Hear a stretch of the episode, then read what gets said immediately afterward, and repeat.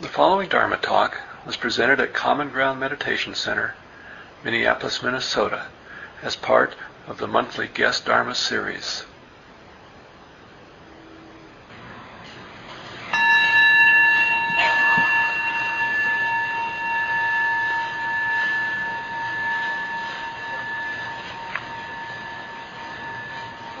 Welcome back, everyone. And as you can see, we're very um, honored and grateful to have Franz here this evening. Um, the way that of practice here of Qigong at Common Ground uh, is taught to us, uh, Mark and I, Franz. And so this is where the lineage that, that he channels comes to him. He embodies all this joy and freedom um, and peace into the, the movements. Franz has 30, over 30 years of experience in Qigong and Tai Chi, and he's a long-time Vipassana practitioner and teacher. He's been a monk in Burma and Thailand, practiced as a monk. He also teaches at Spirit Rock Meditation Center, Insight Meditation Society. He teaches internationally. And in case you're wondering about his, his wonderful accent, he's originally from Berlin. And uh, he's also taught in the mindfulness-based stress reduction program at the Center for Mindfulness with Jon Kabat-Zinn is trained and taught in that program in um, Massachusetts. And uh, just enjoy um, already the wonderful meditation and the, um, the wisdom that Franz has to share with us. So thank you, Franz. We're so happy to have you here. Okay. So thank you, Mara and Billy and my host here in Minneapolis. They really take good care of me. Today we even bought an egg cup. So. Okay. So just about like uh, talking about the, the meditation before what we're doing. So usually what we are used in meditation, we focus, concentrate the mind either on the breath or on the body or whatever. So that's one way. And the other way is like you open up completely. You're not concentrating on anything. You're just observing whatever is happening. And to see ways whatever is happening comes and goes on its own. We don't have to do anything. Very important. That's what meditation is about. It's not about to gain anything. Meditation is not about to to uh, even become a better person or whatever. Meditation is more or less to to find out who you are and to come to full flowering in this life. Very important. So nothing to manipulate, nothing to change, to uh, change things that ha- that it fit in uh, your life or something like that. It's just to observe things as they come and go, and everything, the whole life comes and goes on its own. To see a sound come, comes and go, you cannot say no, I don't want that sound. You see, you don't have to do anything. Just arise, thought come and go. And usually, of course, we are you know attracted you know to thought, and soon we are gone, Waikiki or wherever. You just see that the sounds. If we don't get involved in the story, this, the uh, the thought, if you don't get involved in the story, the thought just come, stay for some time, and then chill moving on. But actually, I didn't want to talk today about that. I just talked today about what it says about in the program, dual cultivation. Dual cultivation of body and mind. And if you look at Buddhist literature, you know, shelves of Buddhist literature everywhere, bookstore, or at your home, you'll see all these books and mostly are concerned about or write about mental development investigation, intellectual investigation, to check out how things, you know, work. And so even, you know, in the words of the Buddha, it says in the Dhammapada, the first thing is, the mind is a forerunner of all things. If one acts and speaks with a pure mind, happiness will follow. Like the wheel follows the hoof of an ox who draws the cart. The wheel of a cart follows the hoof of the ox who draws the cart. Mind is a forerunner of all things. If one speaks and acts with an evil mind, you know, suffering will follow. As, you know, the wheel of the cart follows the hoof of the ox who pulls that cart. So the mind is a forerunner of all things. And at other times the Buddha said, if the body is not cultivated, the mind cannot be cultivated. And if the body is cultivated, the mind can cultivate, can cultivate, cultivate it. And another saying the Buddha also said, There is one thing that when cultivated and regularly practiced leads to deep spiritual intention, to peace, to mindfulness and clear comprehension, to vision and knowledge, to a happy life here and now, and to the culmination of wisdom and awakening. And what is that one thing? It is mindfulness centered on the body. And in the Buddhist scriptures, the Buddha talked about four pillars or four foundations of mindfulness. And the first foundation is mindfulness of the body. And just for a moment, just you know, think about, go back to the time of the Buddha 2,500 years ago. I don't think people even had chairs at this time in India. So they were always active, you know, on the farm, whatever, you know, planting rice and doing things. So naturally they were more involved in their body. Nowadays, you know, we sit whatever, you know, breakfast, you go down, you know, get in your car, drive to the office, go to the elevator, go up, sit for the next, you know, seven, eight hours, go home, you know, sit in front of the TV, have your dinner whatever, you know, and then go to bed. So there's not much physical activity going on. In, in, I mean, in the, uh, in the old days. Hmm? So that means that's why the Buddha sort of like never spoke too much about physical activity because it was naturally, it was there. They didn't have to go to the gym, you know, in the old days or to work out or run, you know, or something like it was just, na- no, just think about it, very natural, right? And, uh, but in Chinese literature or in Chinese spiritual literature, they talk about uh, they talk a lot about cultivation of the body. You know, you look like in Tai Chi, Qigong, or Reiki, or other you know healing practices. And uh, and the monks, for, so, sort of like in monasteries, even modest, uh, Buddhist monks in monastery, they learned you know different skills, like for instance, like martial art, Shaolin monastery coming in, you know, to defend their monastery against attacks from you know from bandits who were roaming, you know, around the country because they were not allowed actually to take weapons in their hands. So they naturally they used to have, you know, skills how to defend themselves. And so it is said that the Bodhidharma, who brought the Buddha Dharma from India to uh, to China, he founded that famous Shaolin monastery. And whether they brought the Buddha Dharma from India to uh, to China, who knows? Because you see, just think about it in the old days there was a wheeling dealing going on, you know, between India and China. So merchants would come from India, you know, hearing about the Buddha or different practices. They would come back to China. They hang around having some chai, you know, some tea, and talk about it. Hey, you know, I just came from that area, from India, and they talked about, you know, this person Buddha. What is all about? Yeah, well, he, you know, talks about, you know, life is unsatisfactory or whatever. Wow, interesting. And then another merchant came, you know, and talked about it. So that was sort of like the the, the ancient uh, uh, email exchange or network or whatever. And so naturally, I think like Buddha Dharma, you know, was brought not so much by one person, Buddha Dharma, here, I bring you now the Dharma, more or less, you know, just naturally, you know, came, you know, via this merchant routes from India or whatever to China. So in this case, in like in the Chinese tradition, physical and mental development was going hand in hand. Imagine like, you know, a hermit sitting in a cave somewhere in, uh, in, uh, in the Himalayas. Naturally, in order to stay healthy, he had to do some movements or some exercises to keep his body healthy. You know, they had no, like, no ER at this time or whatever. So, and, and uh, not only in the East, in the old days, physical exercises were important because, as it says, a healthy uh, body furnishes a healthy mind, but also in the West. Not just uh, read a study done here in the West, I think in the USA here, where about just generally health was not only about diet, to eat right, but also to exercise. So even people, you know, they had the right diet, but they wouldn't exercise very much, okay, health was not very, you know, accomplished.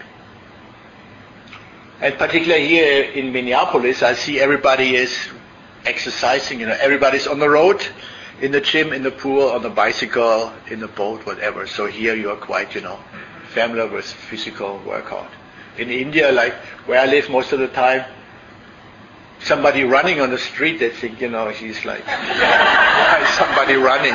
There was one Westerner, because I remember, he was running, jogging, you know, in the morning, and the Indians just staring, you know. Anyway. So there's a cultural uh, difference a little bit.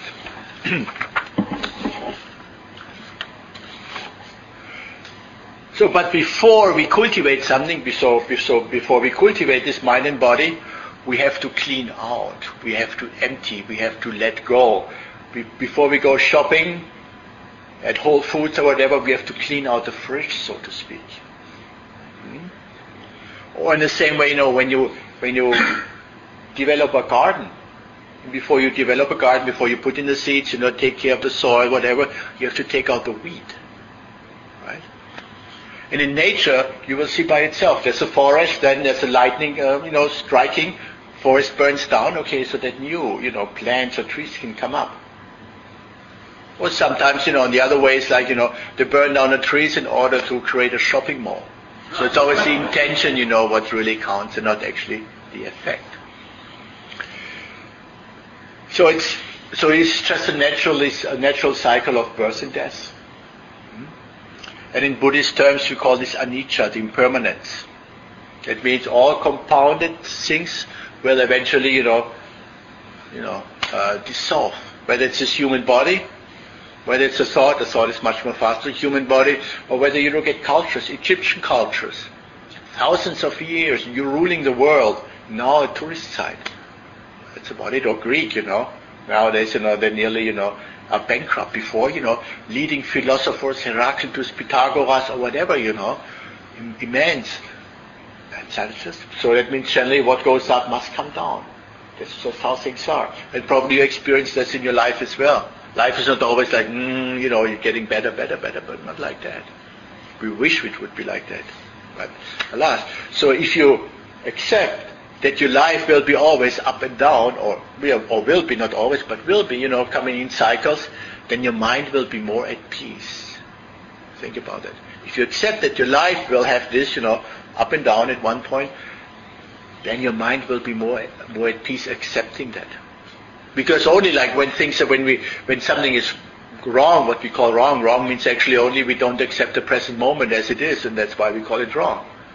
So if we, if we think that something is wrong in our life, okay, that means then, okay, this is not accepted.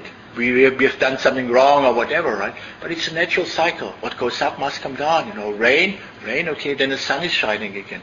It's just how things are on this planet Earth. Very simple. So cleaning out, letting go, on a physical level as, as well on a mental level. Instance, like on a mental level, letting go. In Germany, we call our society Wegwerfgesellschaft. In English, I would translate it as throwaway society. We throw a lot of things away, isn't it? Like in India, you know, you don't feel, you don't see so much rubbish. They always fix it, you know, whatever it is. Things are not thrown away easily. But something, you know, is wrong off, okay, you throw it away. So somebody said, you know, this throwaway society, it would be good to have a throwaway mind as well. Right? It's just okay, it's gone, you know, gone, but we are holding on to it, no? Let go, and then that, uh, you know, if you just hold on everything, you know, holding on, holding on, then what happens? And after some time, if you don't clean the fridge, it starts to smell, more or less, isn't it? So on a mental, emotional level, letting go, we use in the Buddhist traditions, we use the practice of, or the meditation of forgiveness. Forgiveness is a letting go of uh, past suffering and betrayal. Past suffering and, betray- and betrayal. And forgiveness is the basic of nearly all healing. As the Book of, Miracle, of Miracles said, forgiveness is the answer to nearly all questions. And forgiveness is a letting go of pain and hate or whatever we carry around us. Forgiveness is also to let go of wishing a better past. So if you're holding on to whatever crutches we have about this person did this to us and this and us, who is suffering? This person maybe they go on Waikiki vacation or lie in the pool while we are suffering. So it's not so forgiveness is not about the other person, it's about yourself. And if you let go, that means a new space opens up. And in that new space opening up, new people can come in, or new situations can come in. And so to, it's like this letting go of that old past suffering.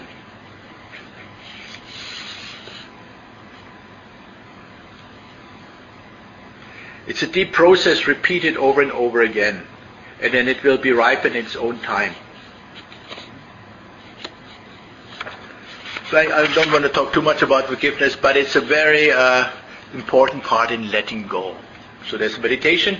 The first meditation is you ask others for, uh, for forgiveness. You know, you have you have heard people too, isn't it? It's not only the others done ourselves some harms.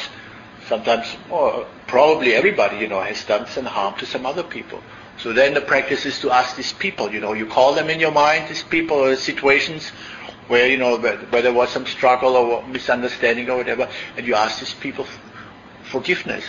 I ask you forgiveness. You know, if I've hurt you or offended you, knowingly or unknowingly, unknowingly through my own, you know, misunderstandings, through my own fear, through my own, you know, anger or discomfort, I ask you for forgiveness. And the second part is you forgive yourself. Forgive yourself where in situations you, you have done something wrong to your body, to your mind. And the third part is that you forgive others.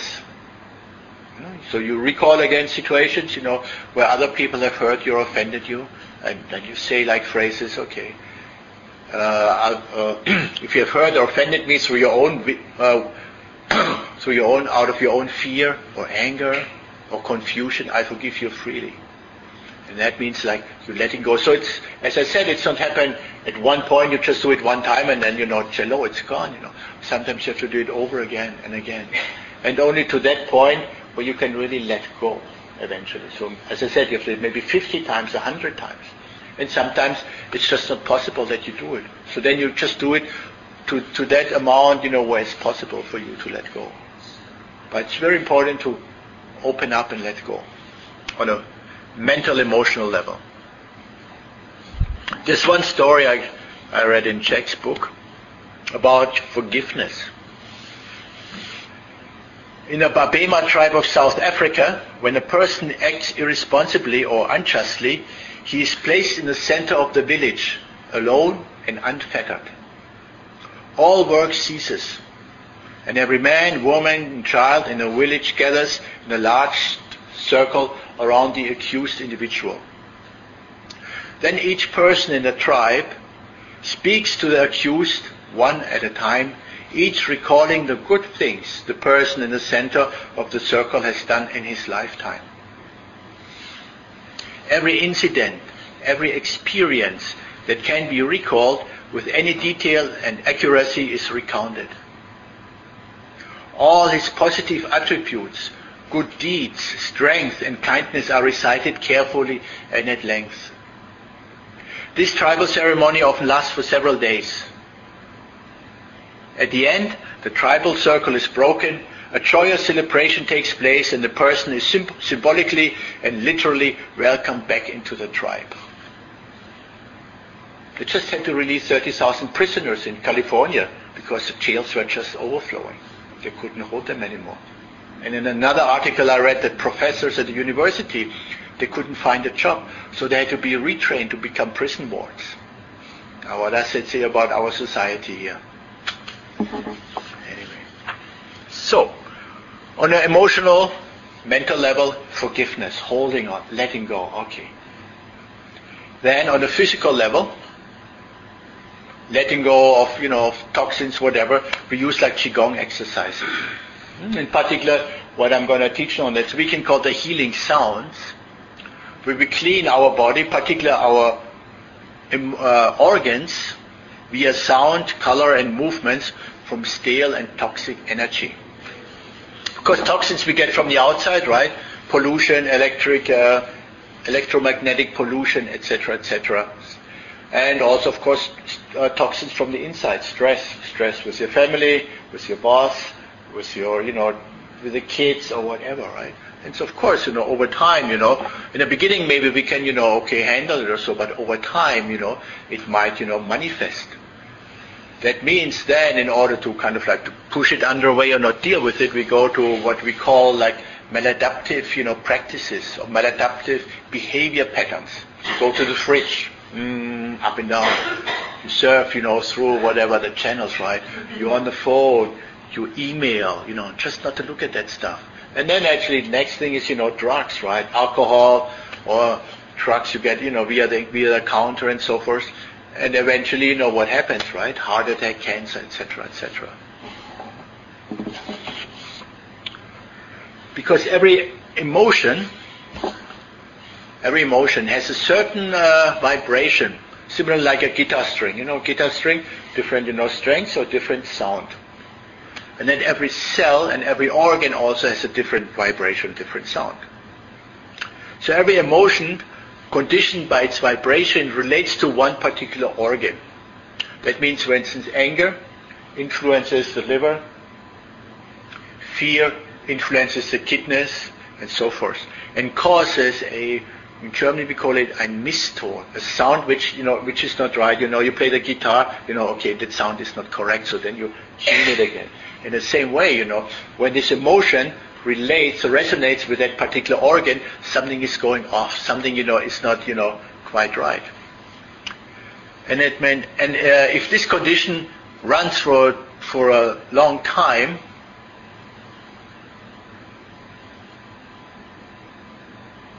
okay, oh, okay, I'll say it differently.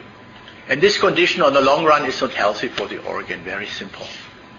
And so to restore the organs to its original healthy frequency, the Taoists use, like since hundreds of years, they use the force of nature, meaning colors, meaning sounds, smells, and so forth. And that's what we're going to do in the weekend, using you know different sounds and so forth to heal particular organs from uh, not only from the physical toxins but also from mental. For instance, like the lungs, very simple. Lungs, the emotion of the lungs is like ah, sadness, right? If somebody's sad, you know, it's like, oh no, poor me, sort of like this kind of energy, right? And I said the heart, of course, you know, it's too much, you know, poison the heart and people all over the place, you know, kind of like wiry and maybe like full of themselves and all that stuff. That's like a condition, heart condition, right? What happened then, boom, heart attack, whatever. Spleen, for instance, like has the emotion of worry. Worry about this, worry about that. And, you know, they really cannot find a peaceful moment liver, anger, ah, anger, you know, impaired liver, kidneys, fear, etc., etc. So then, you know, so we see that how the emotion is relating to that particular organ, right? I swallowed my anger, you know, you swallow your anger down, right? Or that person is a pain in my neck. You see a lot of things we have in, in our, you know, in our society which relates to particular parts of your body or particular organs.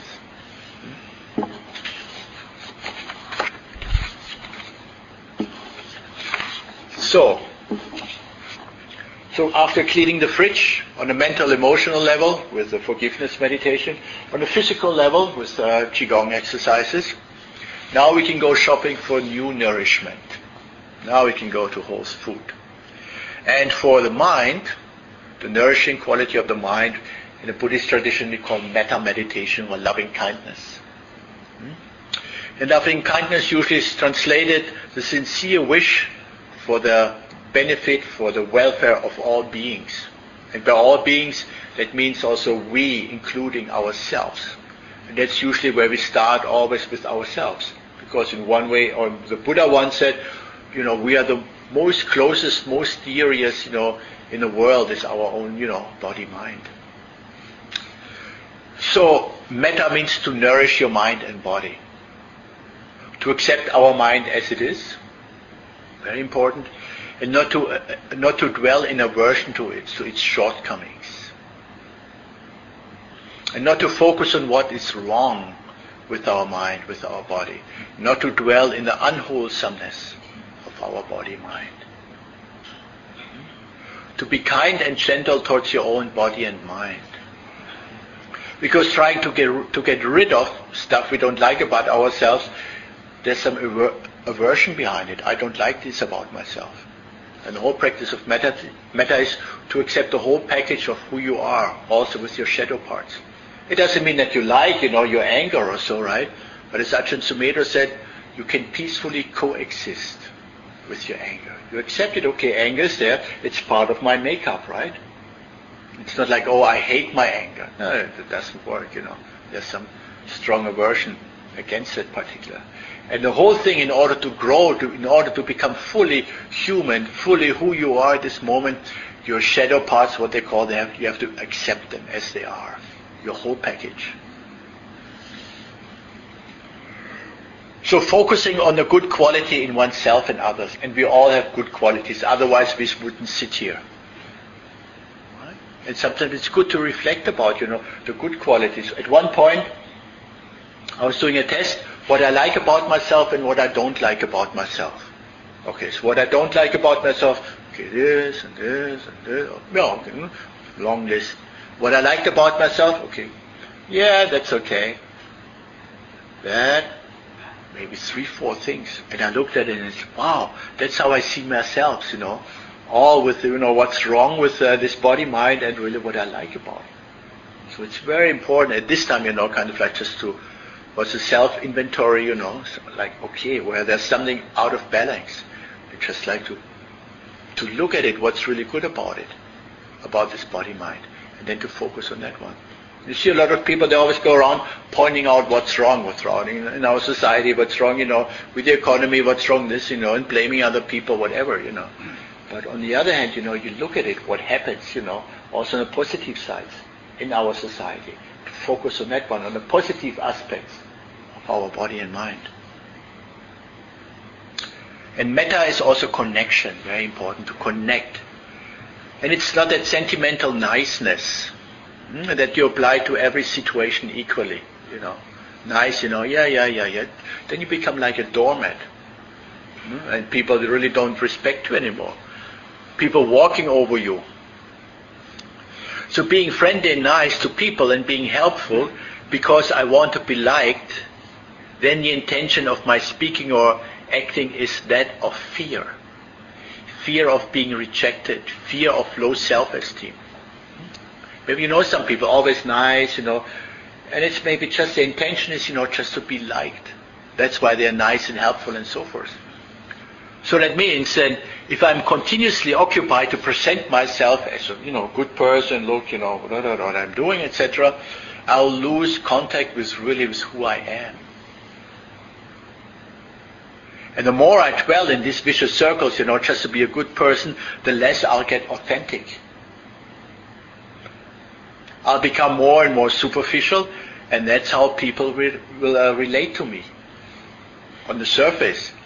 The core of my action is nämlich to be loved. Right? But it's, it's normal, you know, everybody wants to be loved. All the old blues singers were singing around, you know. Everybody needs to be loved, more or less.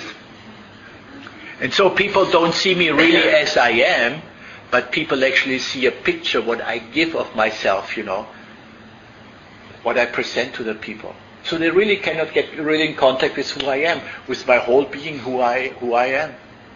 And so it means, you know, just hang out with people who are always you know, nice and friendly, you know. At one point you say, okay, that's enough, isn't it? On the long run, nobody can stand a person who is always, you know, so nice, nice, nice, nice, nice. Because you know, over the time, you know, it's not really true. Anyway, it's just something, you know, to look at it. Sometimes we call that like also idiotic compassion.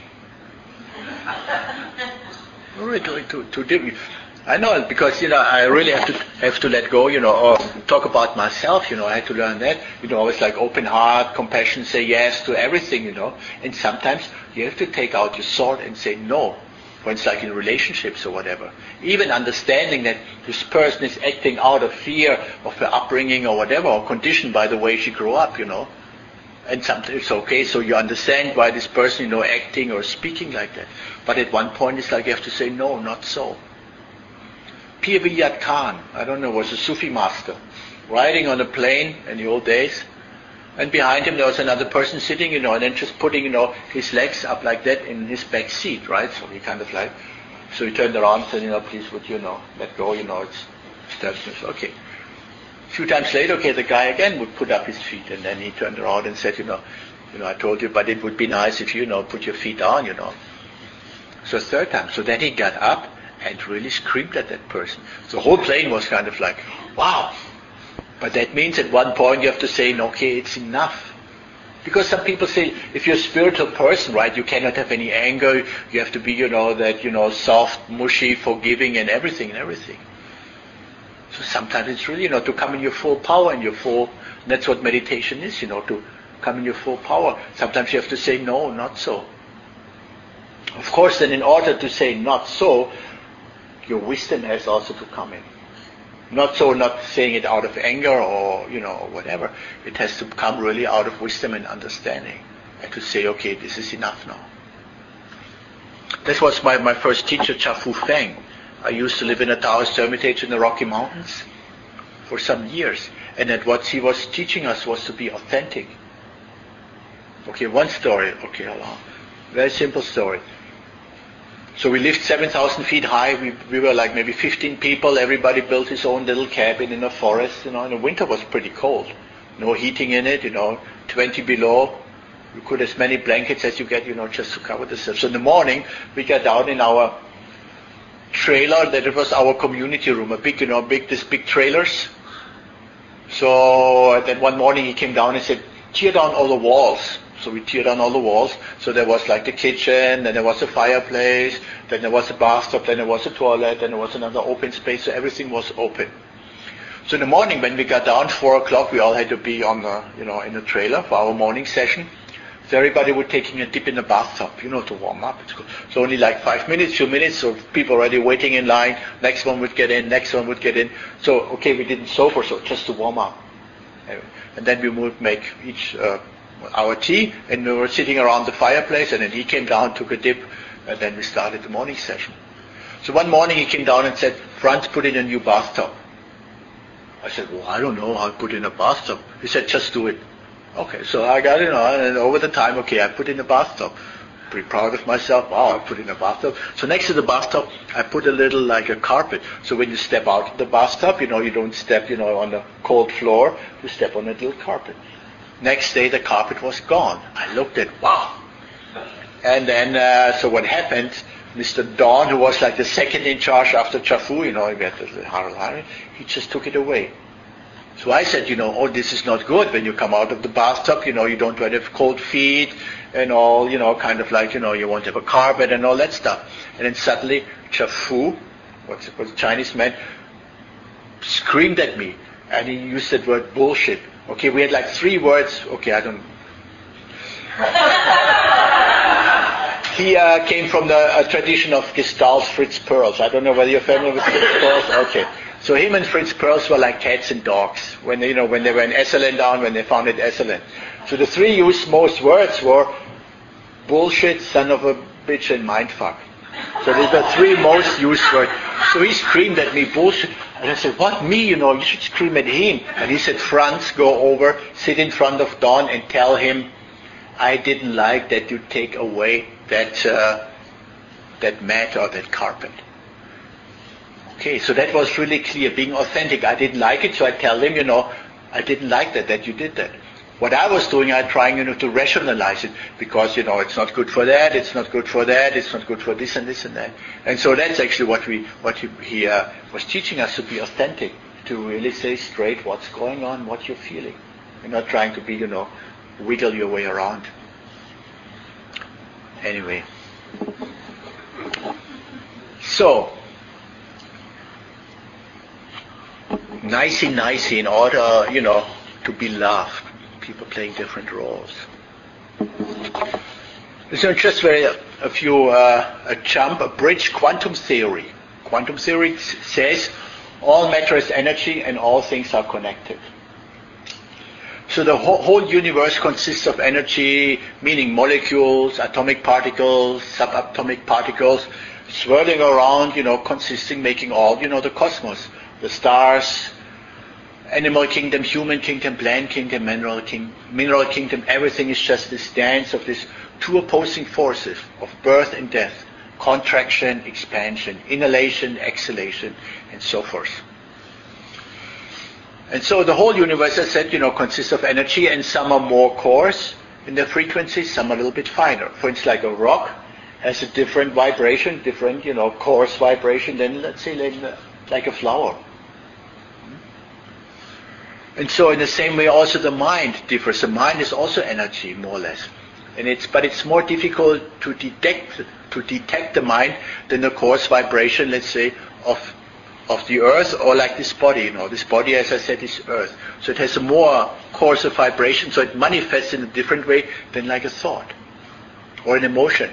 But still, emotions are still, you know, just, you know, patterns, thought patterns with a different frequency arising and passing away like anger, jealousy, hatred, lust, and so forth. These are, emotions are more easier to, detect, to detect because they have this, you know, a heavy vibration with it. But some other thoughts, you know, like finer thoughts, like thoughts, you know, of happiness sometimes or of uh, equanimity, peacefulness, are much more difficult to detect because the vibration is much more finer. So outside the body, as we look at it, it appears as this form, but inside the body, it's just, you know, sensations arising, passing away. Maybe what we felt in a sitting, but also in a Qigong, you know, you will feel very strongly, you know, the sensations, just arising, passing away the mind appears um, or manifests in thoughts and in words. But inside, on, a, on an energetic level, it's also just energy. So you see, on the outside it's, it's different, body and mind we perceive differently, but in the inside it's uh, just a field of energy. And that's what Eckhart Tolle also calls it, you know, this field of energy. And he calls like somebody said, what's about, you know, chi, whatever, is enlightenment or, or whatever. No, he said chi is a, is a bridge between the unmanifested and the manifestation. Not really manifested yet, it's still like on that level of vibration, etc. So we see on the, uh, on the inner level that body and mind, you know, energet- energetically are the same and influences each other. They say the body is form, but doesn't know. The mind is formless, but knows. When a separation appears, when the I thought comes in and, and attaches to a mental or a physical sensation and claims ownership. Because the I cannot stand alone. I, I, I, I doesn't do okay. I am thirsty. Ah, okay, I'm thirsty. Or I'm wondering, you know, how long I'm going to talk now, whatever. So then the I, you know, comes into existence, but alone it cannot stand. So the I has always to attach to something, to a thought, to a physical sensation, and so forth and so forth. And then, you know, and then it becomes alive. Means then we are in samsara, because as, as, as soon as an I, there's an other, and this feeling of separation appears. And that's what in Christianity they talk about paradise right? Paradise, maybe you call it here, maybe nirvana, everything, you know, honky donkey, easy going, you know, and so forth. And then Adam and Eve, they ate from this tree of knowledge, right? The apple. Hmm? And then from the tree of knowledge means like, ooh, male, female, separation happens. And then God said, cello, out. so paradise, it's not something we have to gain in the future or so. Paradise is actually a state of mind without judging. Because the mind is judging. Without that, you know, you, you just sit here, you know. There's no judging at the moment, but then, you know, of course, you know, right away, you know, whatever thoughts imagine coming up. And that's also what the sixth uh, Zen patriarch said. The way is not dis- is the way is not difficult for those who have no preferences.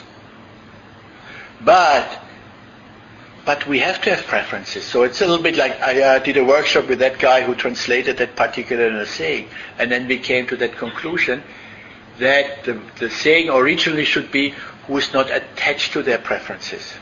You see, if I have like two apples, one is good, one is rotten, I say, okay, which one you choose? Of course, you will choose a good apple. Or? I don't know, but probably yes. Or let's say I'm flying quite a lot, so I check in you know, the woman at the counter said, oh, would you like business? Of course I say yes. So I have a preference, right? But I'm not attached to it. If she says, sorry, you know, cannot, okay, it's fine with me too. Hmm? So having thoughts or words of kindness conditions our mind and body, right? Metta again, metta for your body and mind. Having thoughts and words or thoughts or words of kindness conditions our mind. Again, what I said in the Dhammapada. The mind is a forerunner of all things. And also there's a study done, a science called PNI, Psychoneuroimmunology.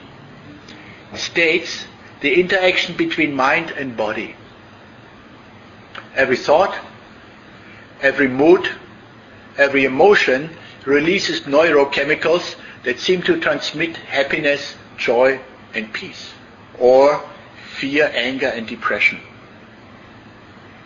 So again, every, every thought, mood or emotion releases neurochemicals in the blood that seem to transmit either happiness, joy, or peace.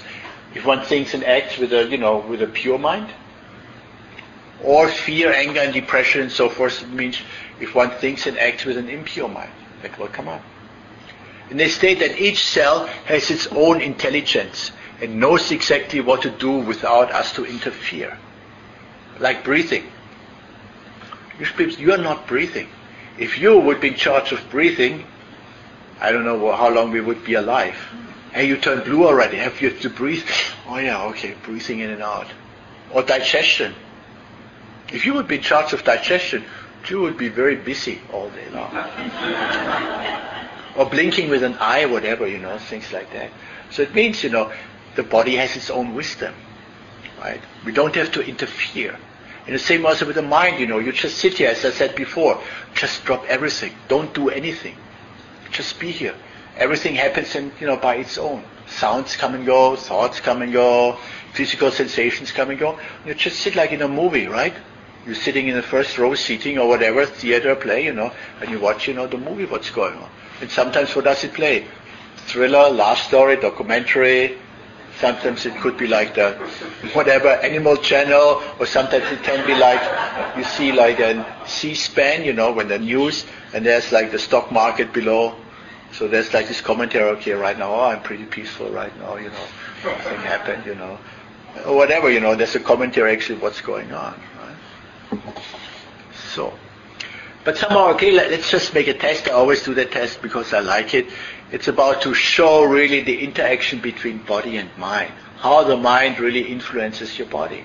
And for that one, I want you to bring your both hands together, everybody now, and just put them together and you see like you put the fingers together, your hands together. Okay, you look at it, they're about same same, isn't it? You really have to look at it. Correct? More or less? Okay. More or less. Okay. So now I want you the man put their left hand on, on, their, on your left thigh, and they put the right hand like this. Man, uh, woman opposite. Woman right hand on your thigh and left hand up. Got that? Okay. So, like that. And now you close your eyes. And now you bring your attention, your awareness to your hand, which is with the fingers pointing upwards. And in your mind now, you visualize that this hand is growing towards the heaven. So that means the thumb is coming, ex- extending, index finger, middle finger growing a little bit, like like sprouts coming out, you know, in fast motion, ring finger, the pinky, and growing further. Coming up. So now you got a big hand like a baseball glove, no? Okay and it's growing. Always growing upwards toward the light, right? That's your, the direction. So it's growing towards the ceiling, and it's coming, you know, expanding. Keep your eyes there, visualize. And it's all the way up, pretty fast growing, towards the ceiling now. Not quite yet up, but it's still in the mind. You can sense it, visualize it, growing towards the ceiling. And now actually your fingers are touching the ceiling. Sense that. And now that your hand goes through that ceiling of that building, to the roof, all the way out. And it's up there and it's on like on the trees, on the level of the trees. And it's growing upwards like the trees and the same now as high as the trees, the canopies. And it's further growing up, growing high, all the way up and towards the heaven. And it's growing. We see the town of Minneapolis all the way down there. It's growing your hand. Feel it. And now it's pushing through the clouds. And it's through the clouds and now you're above the clouds. Above the cloud it's like, you know, like if you're in an airplane, right? Unconditioned. Empty. Sun is shining and you grow and you let your hand grow even further.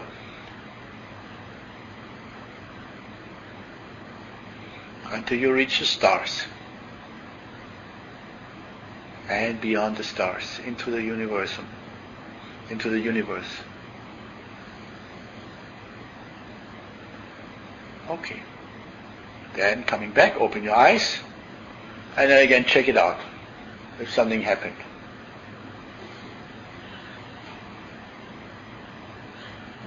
Is there a difference? Can you feel a different? Can you see? Some yes, some no. Okay. Who can see yes? Who, who sees it different? Okay. One, two, three. Okay, about half of you. Okay. So it's just like, you know, so you see very simple, you know, how the mind, you know, conditions the body. Right? And so if we if we go like into that victim role, for instance, like I'm poor me, you know, da la la, the universe says, okay, that's what you want, here you have it. Whatever it is, very simple.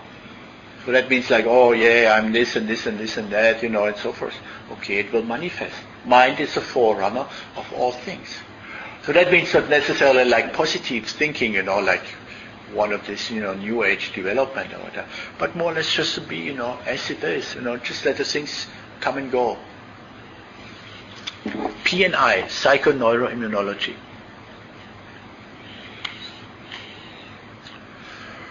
So, in the nourishment of the body, of course, is the air we breathe in and the food we take in. The two basic things for a human being to live on this planet Earth. And of course, you know, our health also depends on what we put in.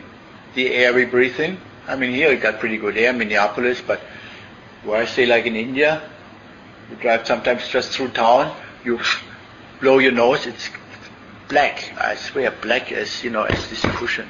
Just from one time driving through town. Or other bombardments, you know, by sound, you know. There's like every truck on the back, it has please sound horn, please honk horn. Because people go by uh, sounds, not by sights. Anyway, if you have been in India, you know very well what I'm talking. So again, the quality of food and air conditions partly our physical well-being. So of course there's other factors with it, but generally, you know, very simply said, the air we breathe in is usually also in, uh, referred to the chi of the heaven, and uh, the food we get, you know, food and water is referred to as the chi of the earth.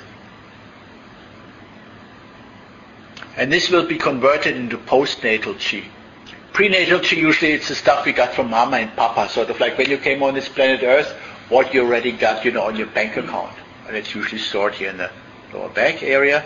That means for some people, you know, they come on this planet Earth, they eat and drink, you know, not really eat whatever, all the burgers, they smoke, maybe drink alcohol, but somehow they're pretty uh, healthy, I mean, for some period of time. And some people, you know, they eat the best food, you know, buy at Whole Foods, you know, don't drink, don't smoke, and all that stuff, you know.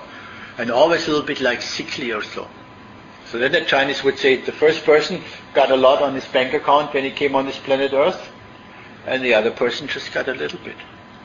So this what we got, this prenatal chi, we can't do anything about it. It's just what we got. But what we can do, you know, during our life, we know how we can uh, kind of like nourish our body is like through the uh, air we breathe in and through the food. Very important. And also the air breathing in, just like just to refer, like in qigong, you're always breathing with your belly. Very important. Because that's our original breath anyway. As your baby, for the first couple of years, we are breathing with the belly. That's how the baby got, you know, the nutrition via the umbilical cord. And so the first couple of years, we are breathing with the belly. And then they say an adult is just breathing with the chest, old person just with the throat anymore, and a dying person with the nose. And they say the sage is breathing with the heels. It, but in Qigong, we return again to our original breath in the belly.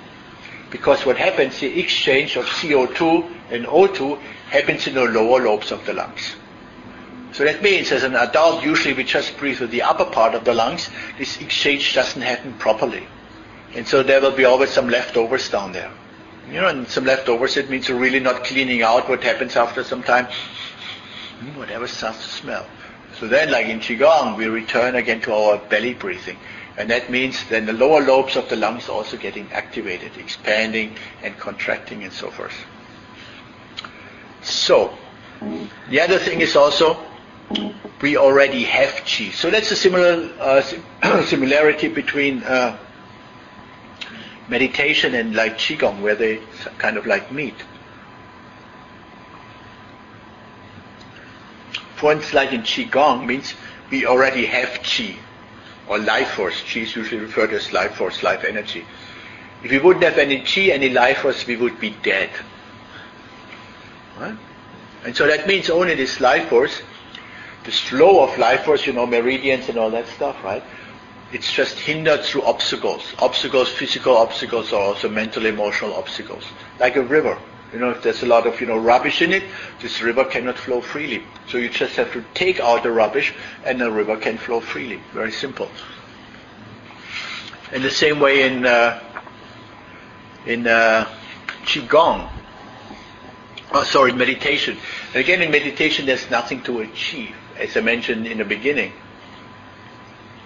No goal, no enlightenment, you know, nothing to gain, no knowledge to collect ultimately letting, letting go of concepts and forms and to become free. To become free means to remove this veil of ignorance, to remove the cloud so that the sun of awareness can shine again. Because the sun is always shining more or less. It's only clouds, you know, which hinder the sunshine, the sun coming through. And so in this way also the, the mind is already liberated, as they talk in the Tibetan tradition. It's only the obstacles, you know, all the thoughts, you know, the judgment, all these emotions which hinder, which uh, which doesn't allow us to see the pure, you know, radiance of the mind. So there's obstacle of the mind and obstacle of the body. But originally it's always there. It's just to let go of the stuff, you know, which hinders it. So it's the whole thing is a, a letting go. And also in uh, meditation, there can also be coming tightness. Okay, there was one example, okay, a, a man couldn't progress in his, in his, meditation, and the Buddha with his wisdom eyes saw that this, this man in the past life was a lute player. You know, a lute is sort of like a string instrument.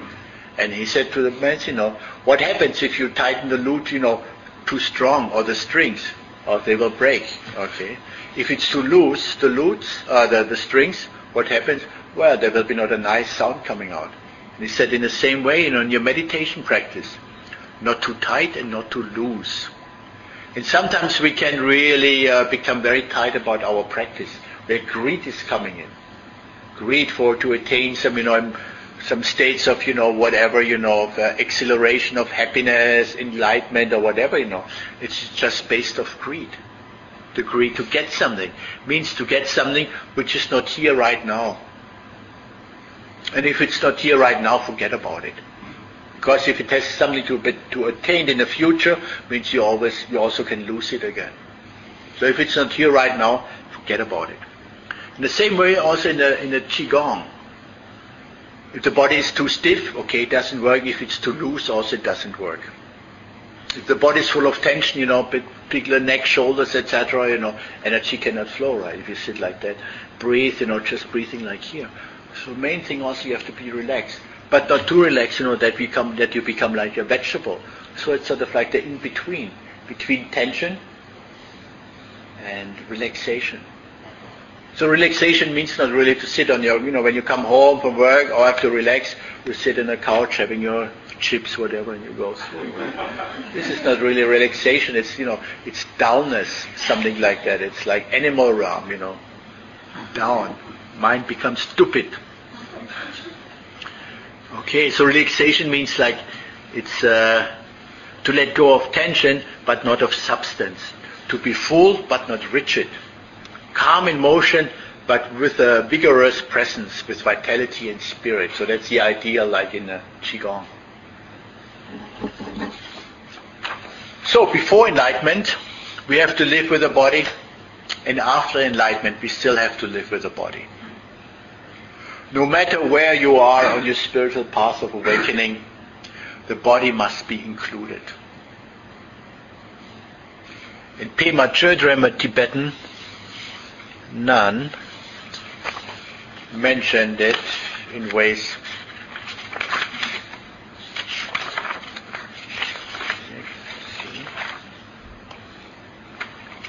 Okay.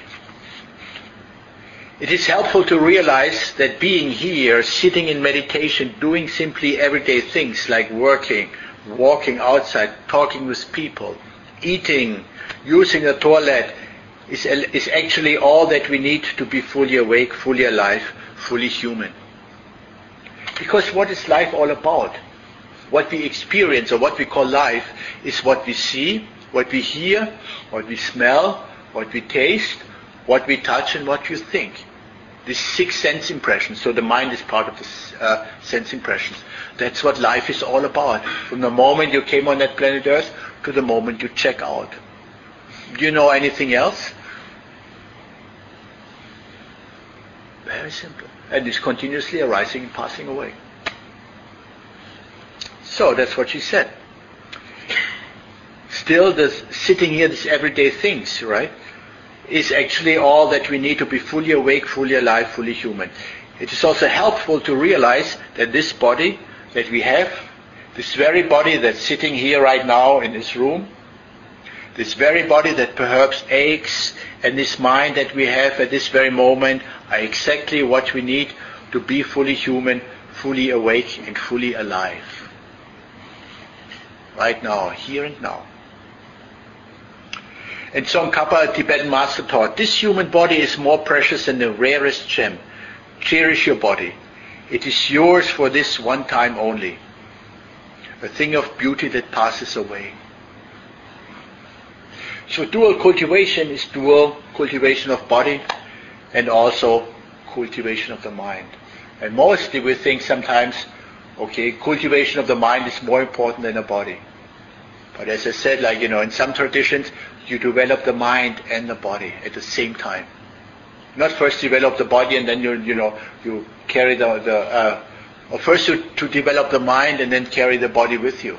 No, it has to be both, right? Remember, like I know where, where I live in India, right?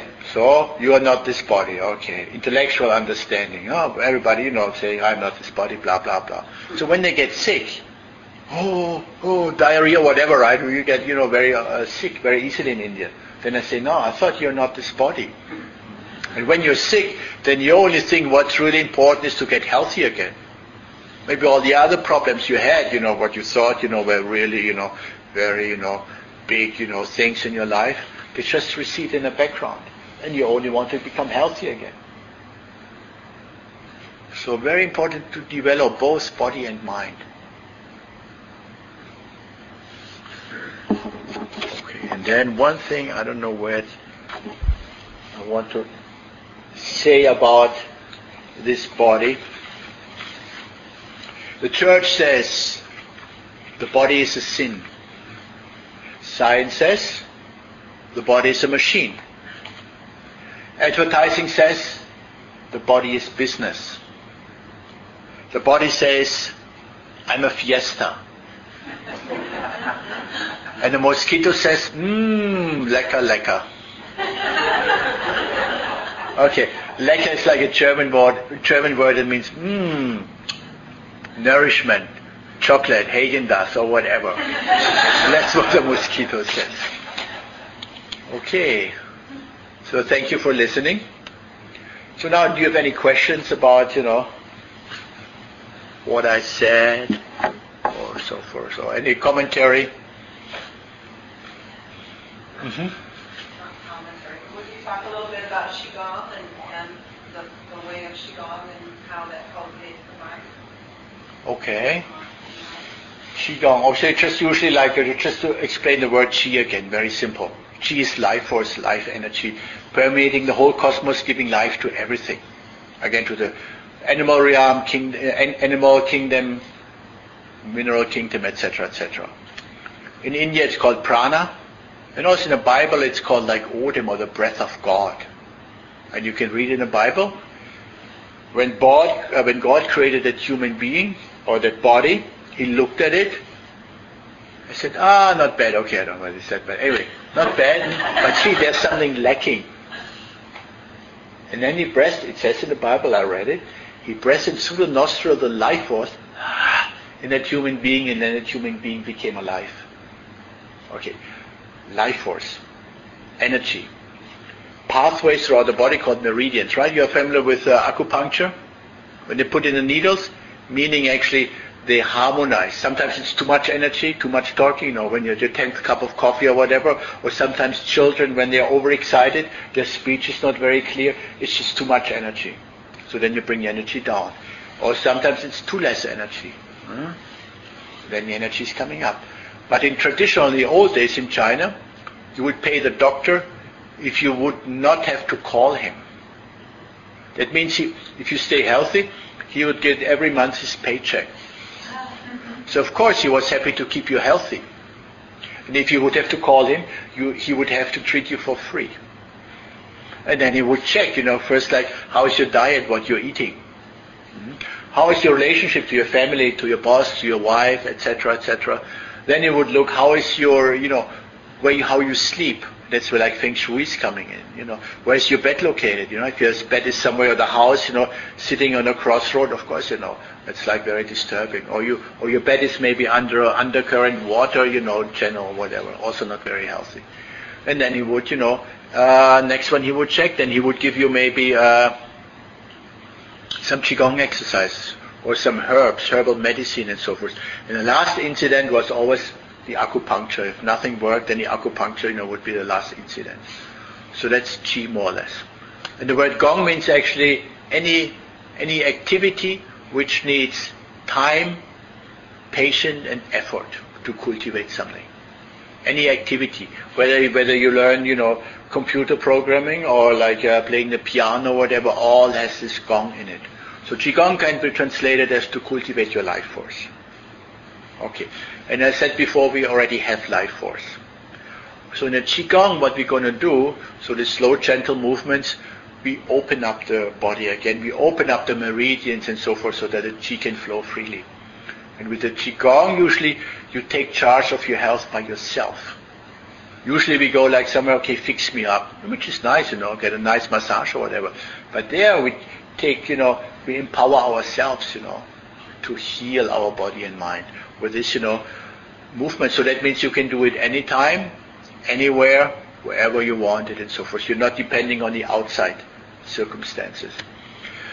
How it relates to health, naturally, you know, if the, they say like if in harmony with heaven and earth, this body is healthy.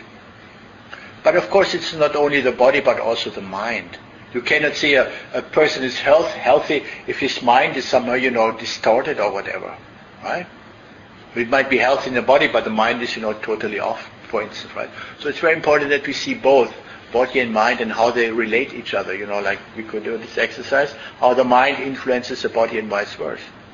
And so, for instance, like on that, like on uh, that uh, weekend workshop now, we kind of like we clean out old stuff because that's very important. Like in my understanding, it's not so much to gather anything. Okay, that's all we want. I want, give it to me. I want, I need that, I need that. You know, I need that workshop. You look at the spiritual magazines. You know, what they all promise you. You know, if you take that workshop, you look at it. Yeah, that's exactly what I need or whatever, right? So in, in this case, like what you do also tomorrow is like letting go of that old stuff forgiveness meditation on a mental uh, level, on a physical level, ah, whatever you're carrying around, because incidents which happened maybe in our, you know, childhood, whatever, you know, and maybe high school, the teacher yelled at you, you know, boom, it somewhere gets contracted in your body, right? And then over the time, you know, it's, you know, accumulating whatever, you know.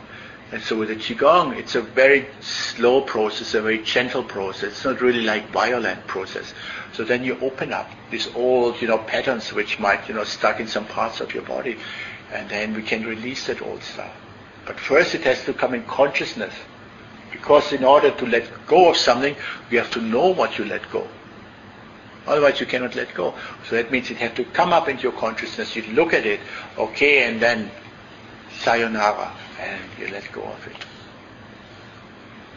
So Qigong in both in ways like conditions both like mind and body or healing for mind and body. It's not only like one and the other. And in the old days, Qigong was only taught to sort of like mature human beings because it's really a way of you live your life. Not rather the exercises. Now in the West, more or less, or in China, more or less, you know, Qigong is more like, you know, whatever for your kind of like only for your body more or less, right? Then they hit with the hammer, you know, on their head and like, wow, look, and all that stuff, right? But Qigong is, you know, developing both also mind and body.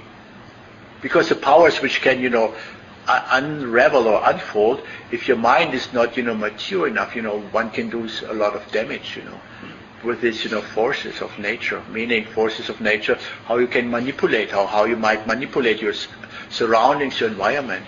And if the mind is not clear, you can do harm, you know, if it's for egoistic, you know, purposes, you use it. That helps a little bit. Hmm. Okay. Well, then let's do a little bit Qigong. How about that? Yeah? Okay. Let's get up. Move it.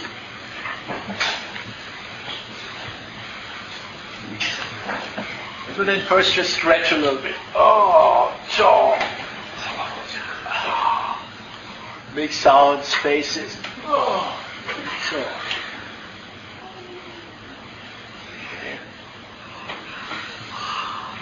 So, then you stand sort of like shoulder width apart. So if you stand, it's maybe better if you stand on the, if you can, on the floor because then you get a better stance. So just move a little bit your cushion so you have enough space.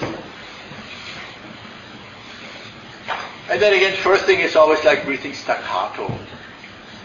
Yeah? So you breathe in, let go of that call. Whatever I said. Breathing in, practice moment, let go. And the third. Then for a moment just close your eyes, get out of your mind into your body, down to your feet, earth, sensing you're standing on the earth, the hardness, earth element again, contact, soles on your feet, knees slightly open, body upright, shoulders drop, relax your face, soften your face, smile.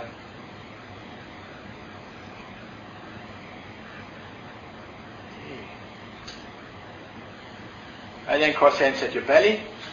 There's an area below your belly button called your dantian or your hara. Like in this country, we talk about your gut feeling, your level of intuition, your powerhouse. It's down there. So you're breathing into that area. So what happens? Mechanic, breath coming into the nostrils, lungs expanding. There's a muscle below the rib cage called the diaphragm, and it gets pushed out on the exhalation, inhalation. Exhalation, belly coming in, diaphragm gets pushed out, air comes out of the lungs and you exhale. So that's the mechanic of the breath. So try that. Inhale, belly rising. Exhale, belly falling.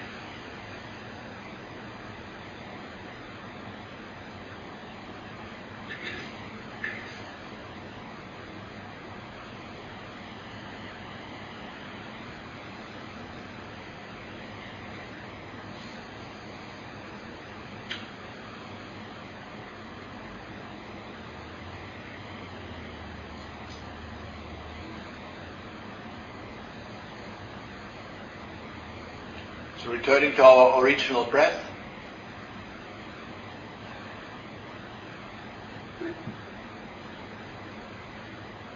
Okay, good. Let your arms come down.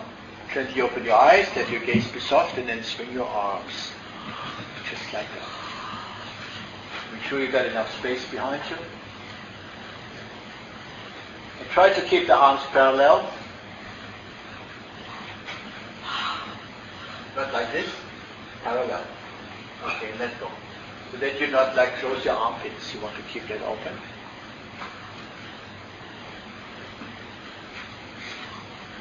And that's, by the way, right away, the most practiced Qigong exercise in the world already.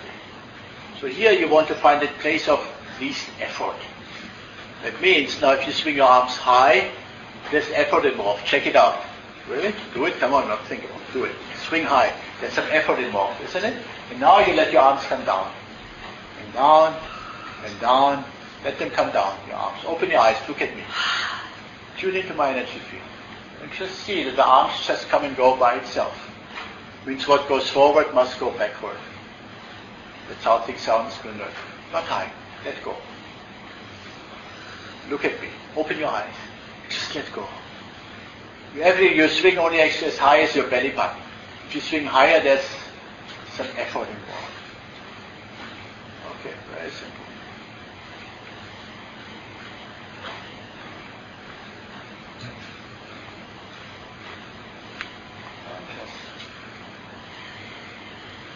You don't have to throw your arms down because it just comes down by itself.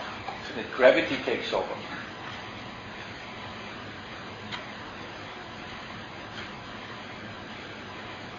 Then probably at the moment maybe millions of people swing their arms. And if you swing the arm, you can't do any harm. okay, okay, that's it. so keep your elbows fairly straight because if you move your elbows like this, there's another sort of like effort involved. So movement coming out from your shoulders.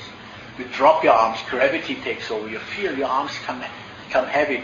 So what it does, is it opens up frozen shoulders. Very good for frozen shoulders. Very good for tension between your shoulder blades. Nowadays, the most common tight area in the human body, due to Google or whatever, driving, huh? car driving, because the arms are actually an extension of the ego to manipulate your surroundings. I want, give it to me, holding on to things, squeezing the life force out of them, whether it's relationship or something else, right? And the opposite, pushing away, I don't like, get away. So all the arms, very important. That's why we are all like, that's where the whole tension is involved. Heads up, molto importante, because if you're down, means Waikiki, gone. you see people walking around, the head is down, or mostly the head is not here, but still they are gone. So here, if you look straight ahead, because 70% of the sense perception happens via the eyes. It's important that you be aware of seeing, and if seeing doesn't happen anymore, again, why keep seeing?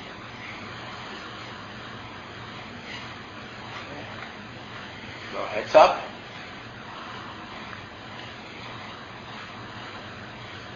So we're going to do that now for the next 20 minutes. oh. Okay, I'll give you five tools. Okay, the first one, okay, later. So keep going. So you want to do that a minimum, let's say, two minutes, which equals about 100, 100 swings. Like one minute is about 50 swings. You can do three minutes, it's 150 times. Very good. Okay, now just let your arms swing out. And when they come to a halt, you close your eyes and feel the effect, what's going on in your body, what you feel. Maybe there's a tingling now, maybe a vibration, a pulsation. And where? In your hands and your feet?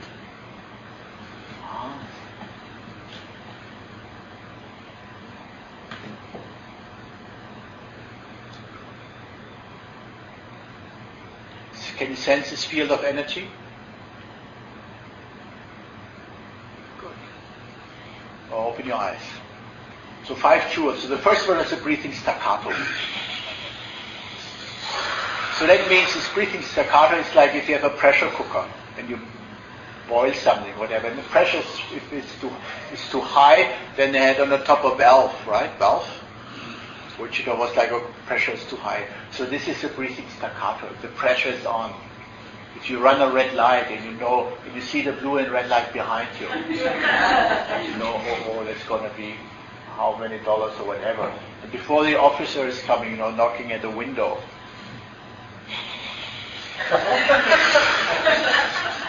or you have to go into a meeting, you know, whatever it is, you know, it's just like, oh, I don't know, breathe staccato.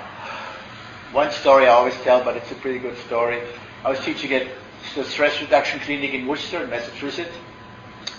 One woman was driving with her husband in a car. They had a fight in the car. And usually when they had a fight, the guy would always take off somewhere. So this time he couldn't take off. So they're in the car. Energy, right, sometimes gets really thick, you know, when you have a fight, right? People, oh, oh, you know. So anyway, so the energy got stuck in that car. So then she remembered, oh, breathing staccato. And she was breathing staccato. And her husband thought she has a heart attack. and her husband was going, oh, honey, you know, you're okay, you're okay, you know. And afterwards it was all smooth, easy going. but then she said she could pull off this only one time. she knew what's happening. So anyway, if pressure is up, breathing staccato. Okay, first jewel. The second jewel was that one. Just swing your arms. Third jewel, rub your palms. Make it nice and hot. You bend forward and feel the warmth penetrating your lower back. Can you feel that? Okay, and then you rub your lower back. Because due to all the sitting, you know, all day long, by rubbing you increase the blood circulation. Meaning oxygen, oxygen get carried into that area, waste products get carried away. Then you make a new fist and pummel. Wherever you feel tight or tense. Left and right side of the spine, buttocks, etc., etc.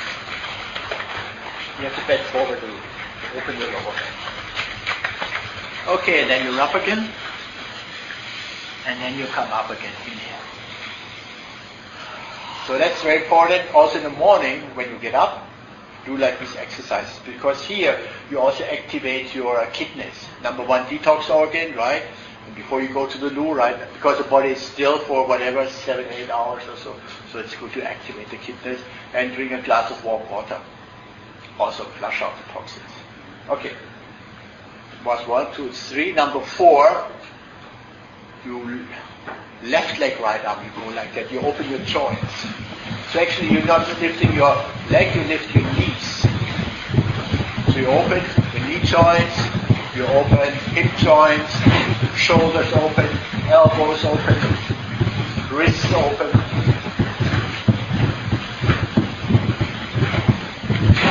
Get a little bit aerobic workout.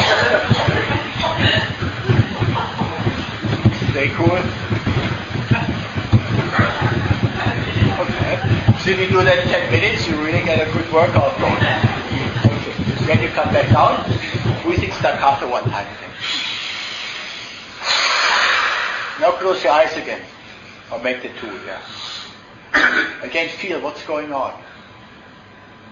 Feel the breath. Now let the breath go down in your belly again. And feel again the tingling, vibrations, sensations, etc. So now one question, how old are these sensations?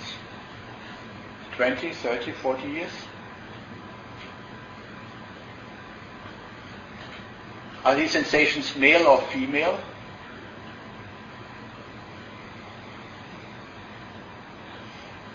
Are they a father, mother, son, daughter? Do they have a profession? Nationality? See that this body is just this field of energy.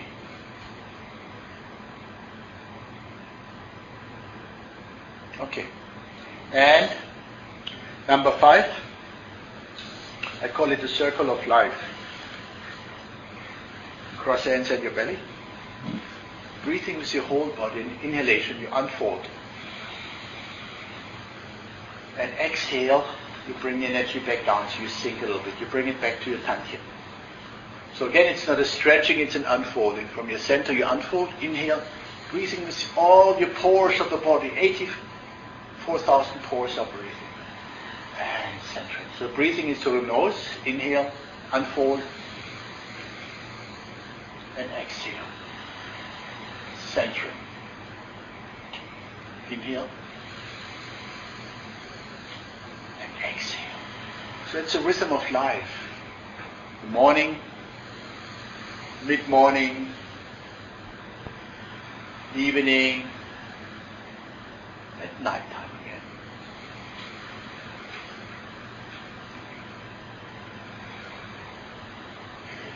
The spring, the summer, the autumn, and the winter, long winter here. Unfold. Feel the rhythm of life, birth, adulthood, old age, and you know what's next. Okay, one more. Unfold. Getting this sense of being alive. And then from there, you bring the chi up to your heart. It's called embracing the tiger. You hold the tiger here, palms facing you. Then you let go of the tiger. Bring your palms down, and you bring the chi back to your center called return to the mountain. Embracing the tiger, return to the mountain. Okay, let's do that again. From your center, unfold, inhale. Exhale. The next inhalation, bring energy to your heart. Embrace that tiger, that wild little furry animal in there. Let go. Return home base. Okay, and the third time. One more. Unfold.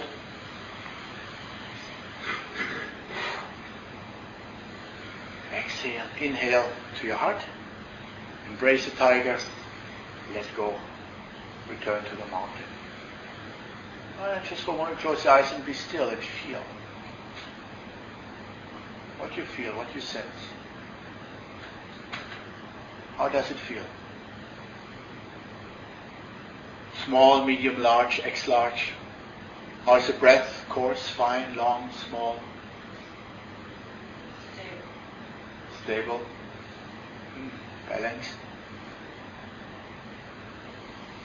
Good. Okay.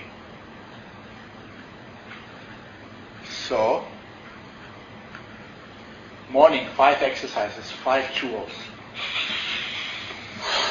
Because you breathe anyway already. It's not like you have to add something to your precious mind. Right? Swing your arms. You can do that anywhere. If you stand in line,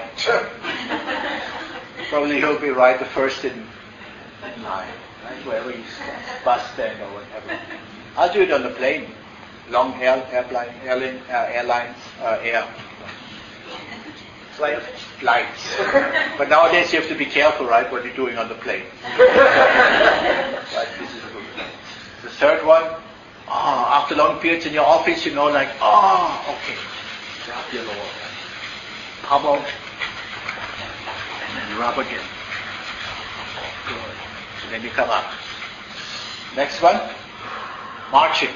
Achtung! Eins, zwei. You can say you learned it from a German guy. okay. Um, done? Fourth one was, no, it was a, oh no, yeah, yeah, okay, that was the fourth one already. Staccato, swinging, yeah, fourth one. Fifth one, circle of life.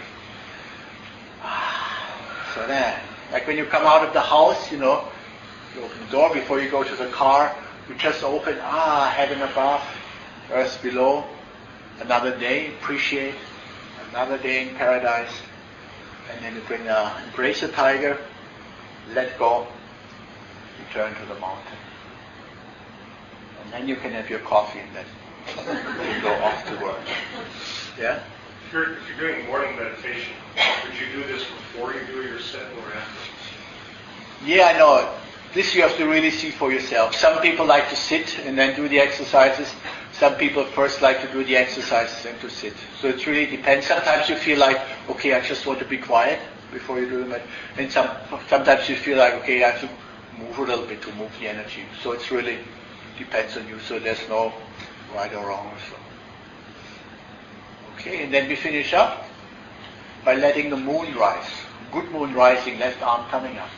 The good moon rising. So then, with the right hand, you form the fist, the sun. Empty fist. Here comes the sun. Da, da, da, da, da. And then, sun and moon getting married.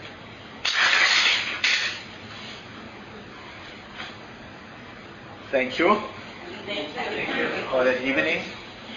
Enjoy the rest of the evening. Today, uh, no, not today. Tomorrow or whatever is the longest day, right? Summer solstice. Yes. So yeah, enjoy the rest of the evening. And if you feel like Saturday, tomorrow, and Sunday until about like maybe one or two o'clock, healing sounds. Check it out if you feel like. There's still space if you want to come. William. Right down the street in the Ivy Building in Minneapolis, Minnesota. What is it? I don't know. Nine, we start at 9.30 tomorrow morning. Healing sounds, what I thought Healing before. sounds. Okay.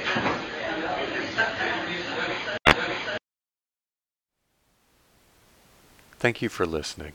To learn how you can support the teachers and Dharma Seed, please visit dharmaseed.org slash donate.